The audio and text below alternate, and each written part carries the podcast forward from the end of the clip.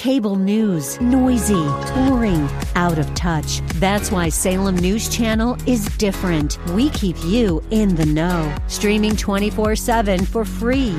Home to the greatest collection of conservative voices like Dennis Prager, Jay Sekulow, Mike Gallagher, and more. Salem News Channel is unfiltered and unapologetic. Watch anytime, on any screen, at snc.tv and Local Now Channel 525.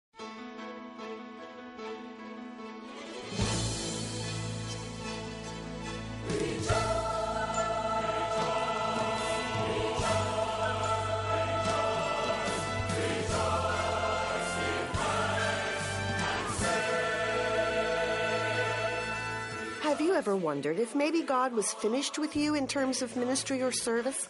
Perhaps you've planned a big old retirement party for yourself as you turn in your usher's badge, your Sunday school teacher's manual, your choir robe, or maybe even your clerical collar.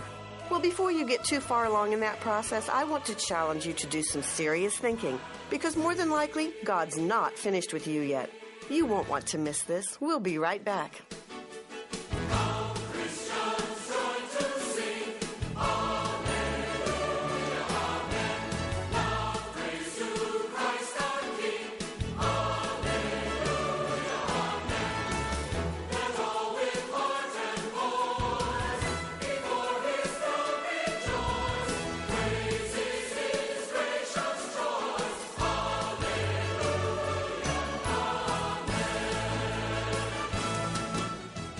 Welcome back to Psalm 95, the radio outreach ministry of the National Christian Choir from the greater metropolitan area surrounding our nation's capital. I'm Kathy Bowman, your host for this weekly time of worship featuring scripture, commentary, and the inspiring music of the choir, all designed to encourage you in your faith walk. And I'm so glad you could join me here today as we look at a condition that can strike any of us at any time. And that's the feeling that maybe our ministry or our service in the church is over, that God's somehow finished with us. And let me say right up front that in the majority of cases, this is a subtle scheme of the enemy to try and deter us from accomplishing all that God has for us to do. Satan will whisper questioning words that cause us to doubt our ability to continue in our area of ministry. Words like, Don't you think you're too old to be doing this? You've served long enough. It's somebody else's turn to step up. Or, you know, you're not feeling all that well. You probably shouldn't try to keep on teaching Sunday school, or singing in the choir, or serving on the hospitality team at church. You fill in the blank with whatever service you're involved in. But when those seeds of doubt start being planted in your mind, you can be almost certain that it's not God who's doing the planting. Consider these verses of scripture that make excellent responses when the enemy attacks. Philippians 4:13 I can do all things through him who strengthens me. 2 Corinthians 12:9 My grace is sufficient for you for my power is made perfect in weakness. Therefore I will boast all the more gladly of my weaknesses so that the power of Christ may rest upon me.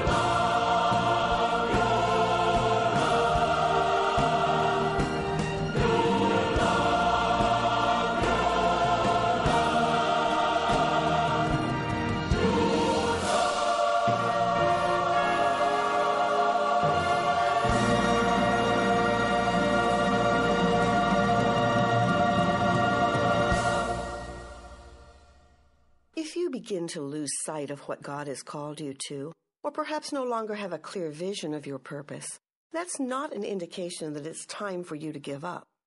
Most of us go through times when it seems like we might be treading water or not making the kind of progress we'd like to. But that's not God giving up on you. Just because you might be temporarily sidelined or distracted by life's circumstances doesn't mean God's finished with you. It means it's time to pray for fresh vision, a renewed calling, a restoration of the zeal that you may once have felt about your area of service. I would say in most cases, God sees more in us than we see in ourselves. This is especially true if we've gotten off track somehow in our life, made poor choices, bad decisions, or perhaps just mess things up royally. It's at those lowest of points that the enemy really does a number on our thinking, doing all he can to convince us that most certainly God is finished with us and there is little or no hope that we'll ever do anything worthwhile again. But quite the opposite is actually true. God stands ready to accept the repentant heart, to forgive and to grant another chance to those who have somehow missed the mark. Remember what Romans 8 1 tells us. There is therefore now no condemnation to those who are in Christ Jesus, who walk not after the flesh, but after the Spirit.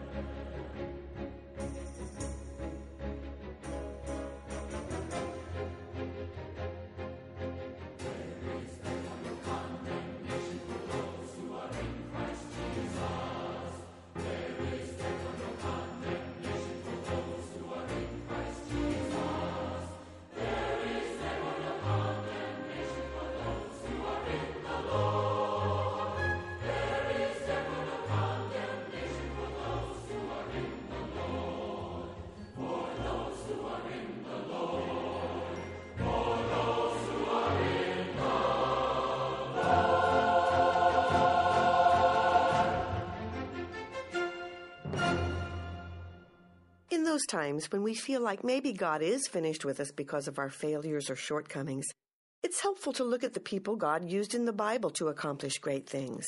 Many, if not most of them, were to one degree or another less than perfect. I ran across an interesting article by Rick Warren, author of The Purpose Driven Life, in which he lists some of these characters who, by today's standards, would be considered flawed and perhaps knocked out of commission because of some action or trait in their life. He writes Abraham was old, Jacob was insecure, Leah was unattractive, and Joseph was abused. Moses stuttered, Gideon was poor, Samson was codependent, Rahab was immoral. David had an affair and all kinds of family problems. Elijah was suicidal, Jeremiah was depressed, Jonah was reluctant. Naomi was a widow, John the Baptist was eccentric to say the least. Peter was impulsive and hot tempered. Martha worried a lot. The Samaritan woman had several failed marriages. Zacchaeus was unpopular. Thomas had doubts. Paul had poor health. and Timothy was timid. The author goes on to say that is quite a variety of misfits, but God used each of them in his service. I hope today that we're coming to a greater understanding of God's unique ability to look beyond our faults and foibles and see what we're capable of with His power at work in us.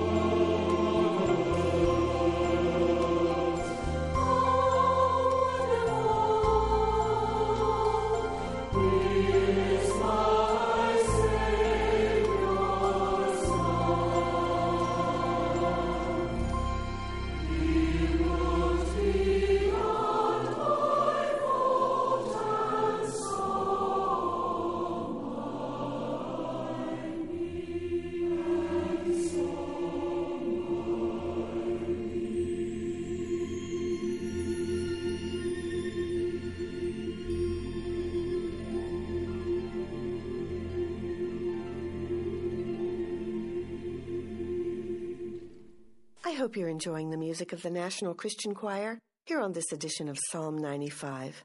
I'm your host, Kathy Bowman, and today we're rejoicing in the fact that God is not finished with us yet.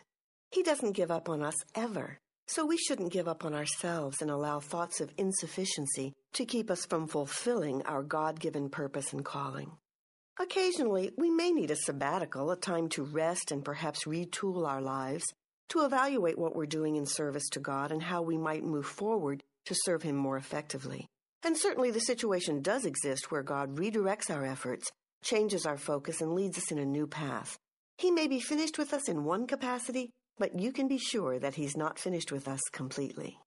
Even though we may be facing some tough times in our particular area of service, and things may look dismal or discouraging right now, we must remember that we don't walk by sight, but rather by faith. And as we call on the powerful name of Jesus, we will experience healing, revival, and new strength for the tasks ahead.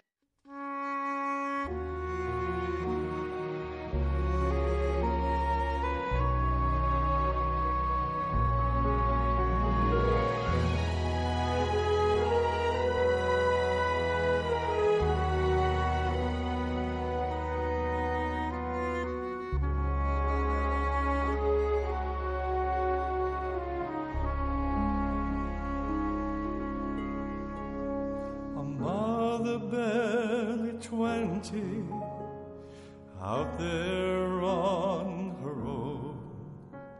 A teenage boy in prison before he's even grown. The illness of a loved one, a widow no one calls. There is one solution one answer for it all. There is power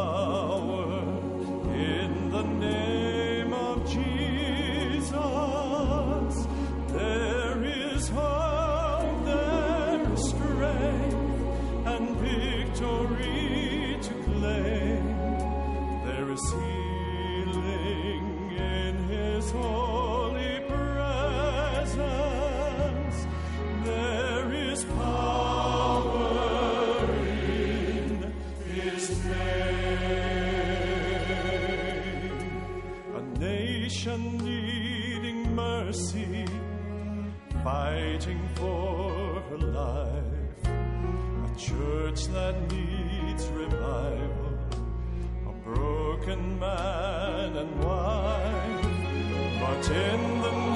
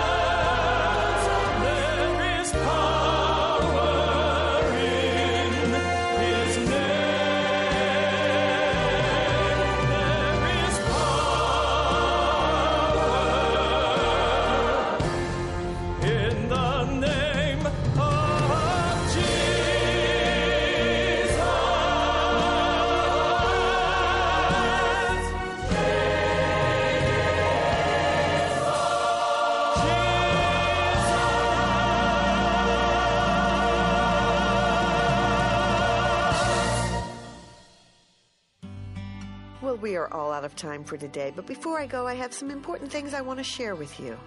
Be sure to have your calendars marked for the choir's annual patriotic concert. That's Saturday, July 6th at 4 o'clock p.m. in Gettysburg, Pennsylvania, at the Gettysburg High School. This is a large venue, so we'll have plenty of room for everyone, and this event is absolutely not to be missed. You'll hear the 150 auditioned voices of the choir sing such favorites as God Bless America, Battle Hymn of the Republic, America the Beautiful, Let There Be Peace on Earth, as well as breathtaking a cappella arrangements of My Country Tis of Thee and The Star Spangled Banner. We even have a special segment of the program that honors all who have served in the various branches of our United States military. This is a free concert and a love offering will be received for the choir. So invite some friends and plan to join us Saturday, July 6th at 4 o'clock p.m. in Gettysburg, Pennsylvania at Gettysburg High School. Don't miss it. And looking further out in the summer, the choir will be returning to Mount Gretna Tabernacle in Mount Gretna, Pennsylvania for a great concert featuring favorite hymns and anthems on Sunday, August 4th at 7 o'clock p.m. Don't miss hearing the choir in this lovely setting. I know you'll enjoy it. You can sit under roof in the tabernacle or bring lawn chairs to sit just outside under the trees. So invite some friends and plan to join us for a great evening of music on Sunday, August 4th, 7 o'clock p.m. at the Mount Gretna Tabernacle. We hope to see you there. Right now, we have a special way of saying thank you when you donate to the ministry of the choir. This month, when you send a minimum donation of $25, we want to send you two CDs Song of Hope and Balm in Gilead.